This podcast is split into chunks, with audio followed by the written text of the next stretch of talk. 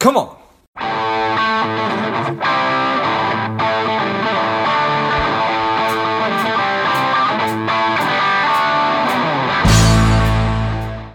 Bill, are you ready? I am ready. I'm ready. The people are ready. Let's go. Welcome to Money Savage Engage. This is George Grumbacher. Bill Flynn helps humble leaders who love to learn and challenge the status quo take the guesswork out of growth through teaching, writing, and speaking. He's the author of Further Faster, number one best selling book. Again, I'm excited to have you on. Bill, tell us a little bit about your personal life, some more about your work, and why you do what you do. Sure. Um, so I uh, I live in Massachusetts uh, in a little town called Sudbury, which is about 20 miles due west of Boston. Um, have a daughter who's in college, and uh, professionally, what I've been doing is uh, most of my professional career was uh, around startups. I did 10 different startups over about 25 years, give or take. Uh, I had a pretty good track record. I was five for 10 or five for seven, depending on how you count my contribution to each of those things. Uh, and then the last four or five years, I became um, what uh, most call sort of a business growth coach. I've really learned I'm much more of a teacher. And what I do is I teach, as you mentioned, humble leaders who are comfortable challenging the status quo to take the guesswork out of growing their own business um, by really stepping back and thinking about um, the fundamentals of business and uh, creating a um, really sort of a, a one-page plan, if you will, that then gets updated on a regular basis, which covers everything from your core things like values, purpose, competencies, customers, all the way through to um, quarterly and even weekly planning. Some of my clients get down to the level of the week. Um, those are the those that aren't as disciplined as, as others like to break it down to even smaller bits. Um, and I've been doing that for about four years, um, and uh, I love it. I now know what my calling is. This episode is brought to you by Money Alignment Academy. If you are looking for a financial wellness platform for your company, your organization, and your employees, check out moneyalignmentacademy.com or click on the link in the notes of the show. Nice. Well, I certainly appreciate that. So you, you mentioned you work with 10 startups, and I, I don't remember exactly what the uh, the batting average that, that you used necessarily was, but you said that, that, that X number were were successful. What was it that that, that made those successful?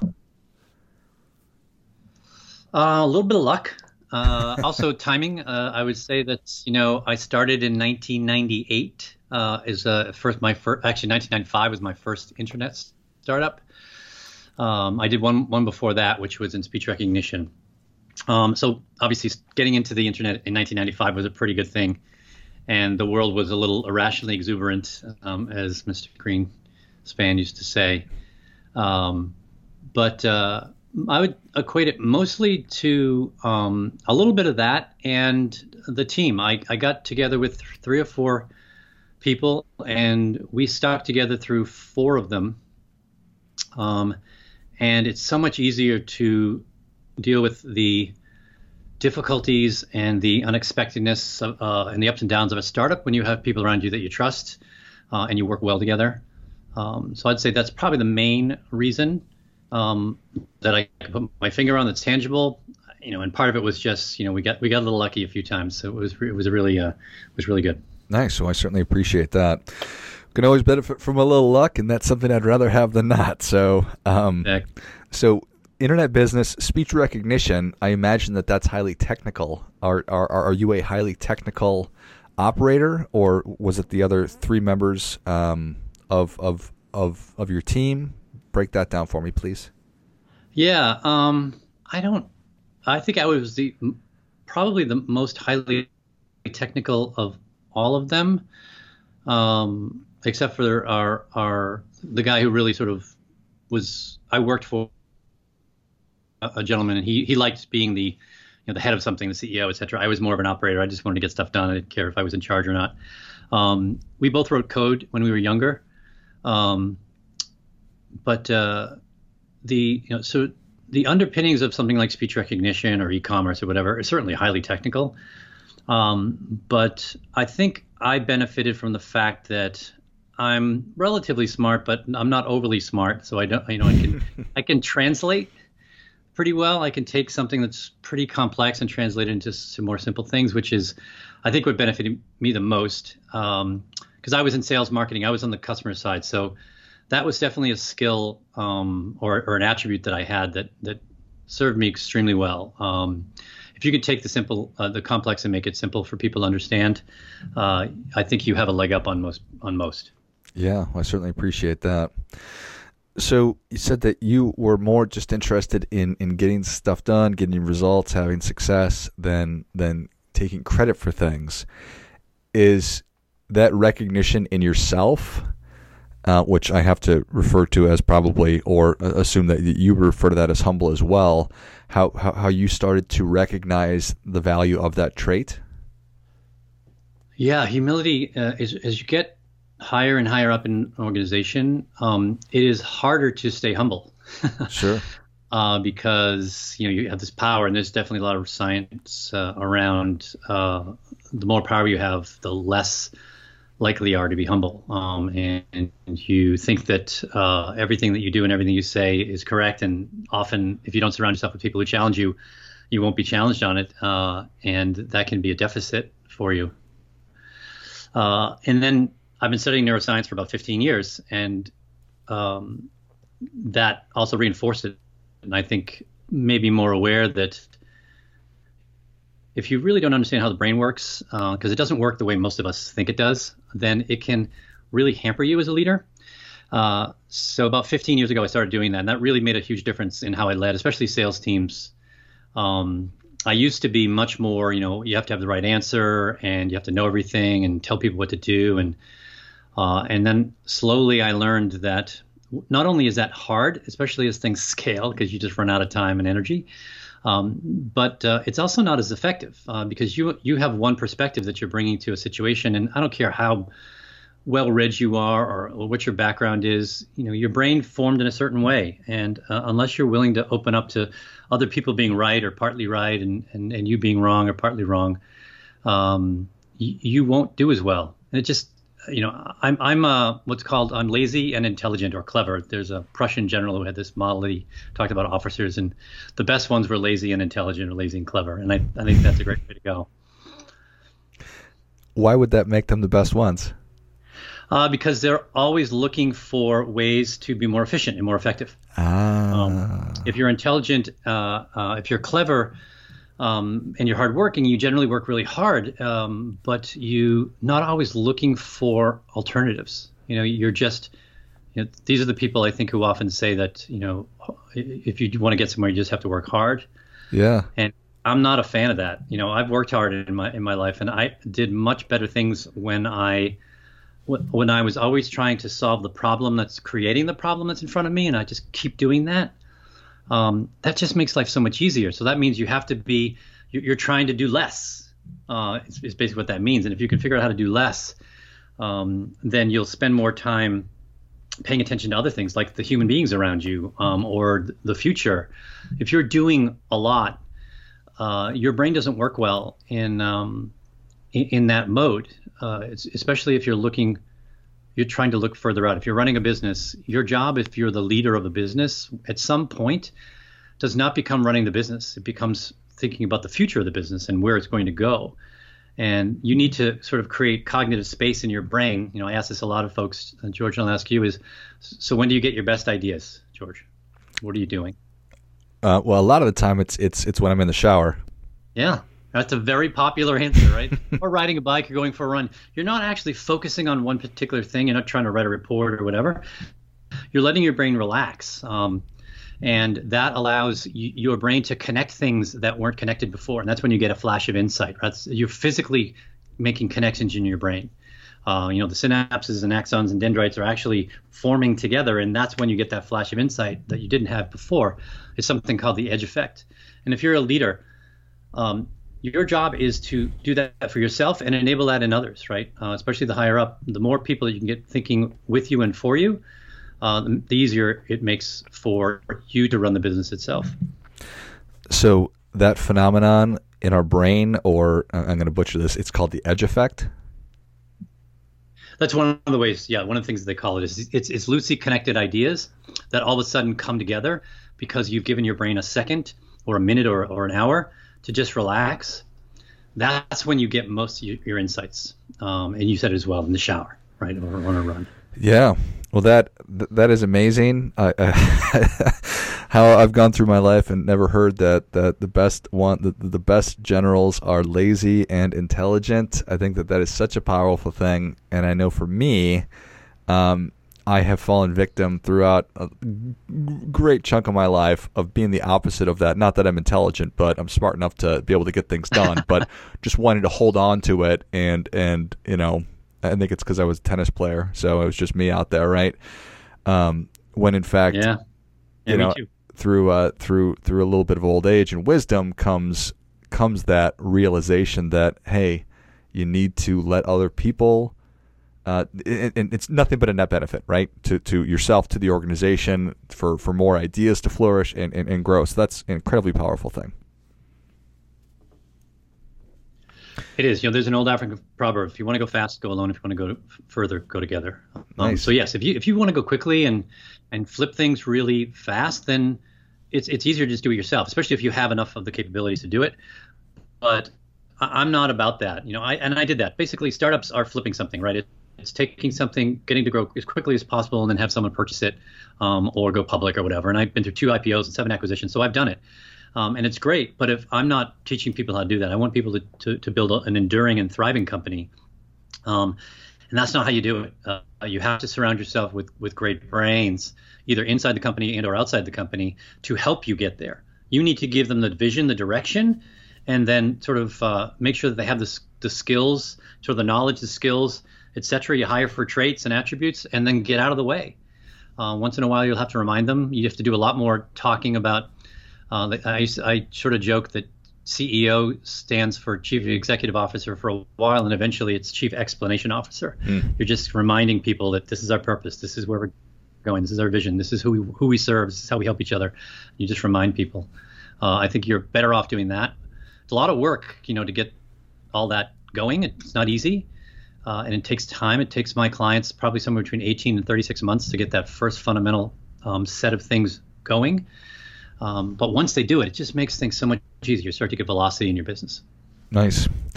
It's interesting. So I introduced you as being somebody who helps humble leaders who love to learn and challenge the status quo, take the guesswork out of growth. So, do I have to be inherently humble? Do I need a lot of it, or do I need a little bit, and then I can be sort of convinced and, and coached into what we've been talking about? Yeah, so uh, humility definitely uh, can be learned. Often it's thrust upon us um, at inopportune times. Generally, uh, if you're self-aware uh, and you're not humble, you become humble because you've been um, you've been fooled, um, or it uh, it was a bad situation and it humbled you. Uh, I, I think you know when I talk to people who are humble, one of the best leaders in the world who I think is, is extremely humble is this guy named Alan Mulally who used to run Ford and Boeing. Um, and he led them through two existential crises and did it basically the same way and succeeded both times.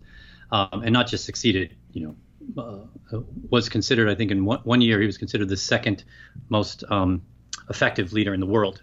I can't remember who was number one.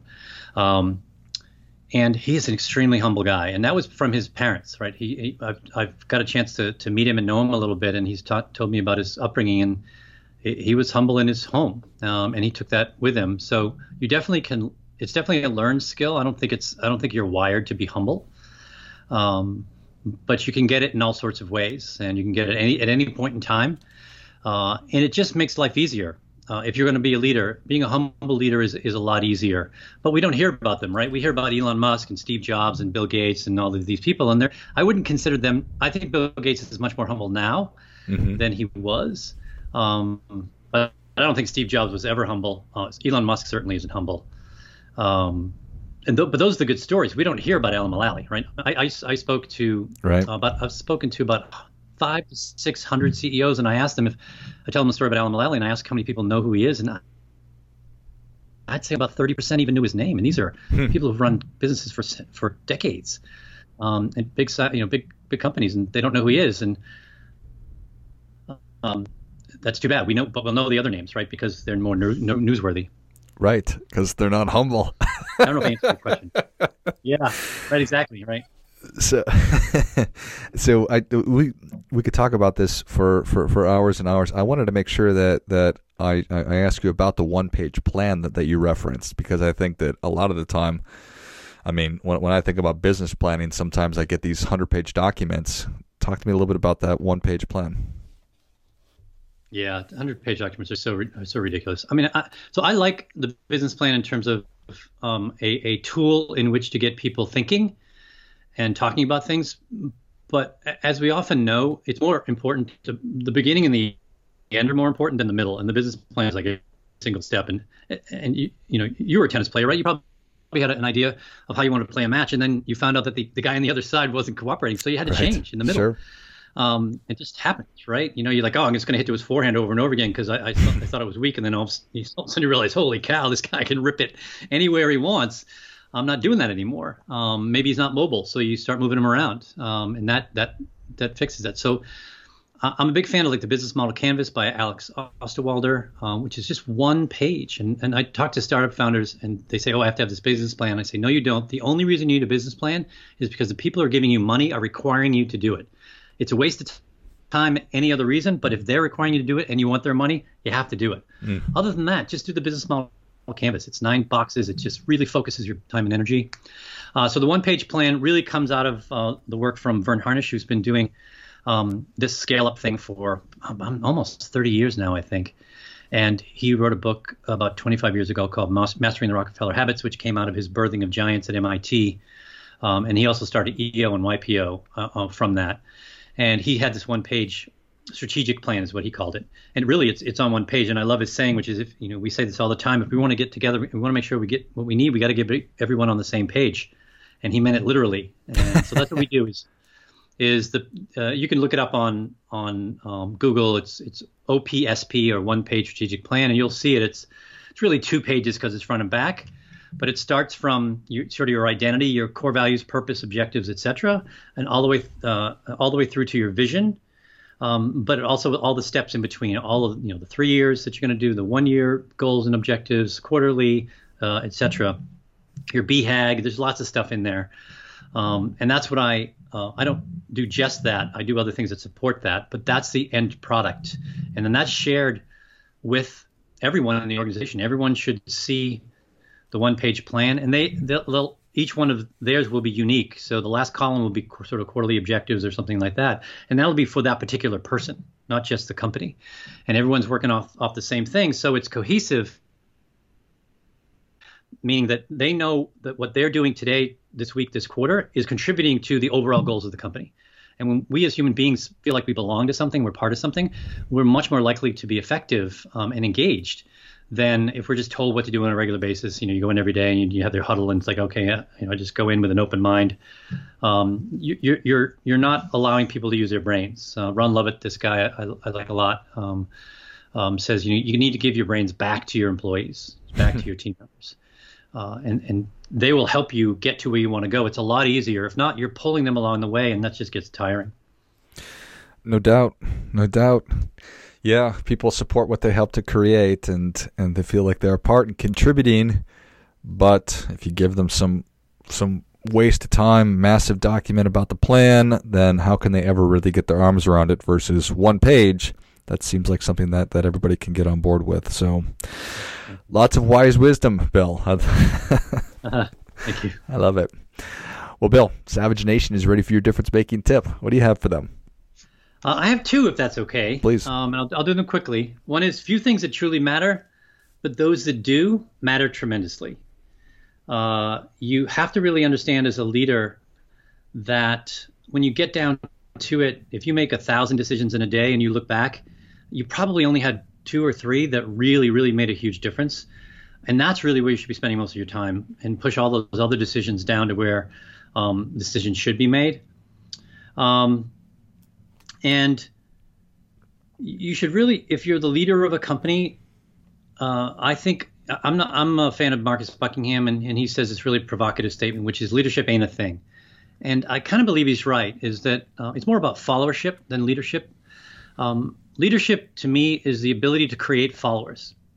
And in order to create followers, you have to tell them where you're going, right? Because then you, you they want to know where where this where you're leading me to.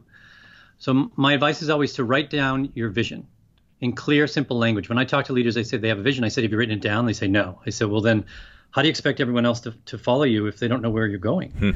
Um, and it can't be a, a, sentence. It needs to be generally. Uh, I, I, give this book called Vivid Vision to all my leaders, um, and it's a great uh, recipe book really for this. And it says, here's how you do it. You know, it's the three to five page document. Here are six or seven examples of things. And I say, write that down and then share it with your with your leadership team. And every time my leaders do that, the leadership team is ecstatic. They're like, wow, this either it confirms why they're there or it clarifies things for them that they weren't really sure about. Um, but it's a, it's a wonderful gift that you can give to others, and you'll create more followers from it. Well, that is great stuff. That definitely gets. Come on, come on. Lots of good stuff today, Bill. I really appreciate it. And okay. thank you so much for coming on. Where can Savage Nation learn more about you? How can people engage with you? Where can they get a copy of your book? All in the same place at my website um, is catalystgrowthadvisors.com. All my contact info is there. As you said, my book, actually, I'm more about the message than the money. You can download my book for free if you want, or if you want to go to Amazon or Audible uh, and pay a little bit of money. I get like four bucks or something every time you do it, which is cool. Um, that's the best place to get me. CatalystGrowthAdvisor.com.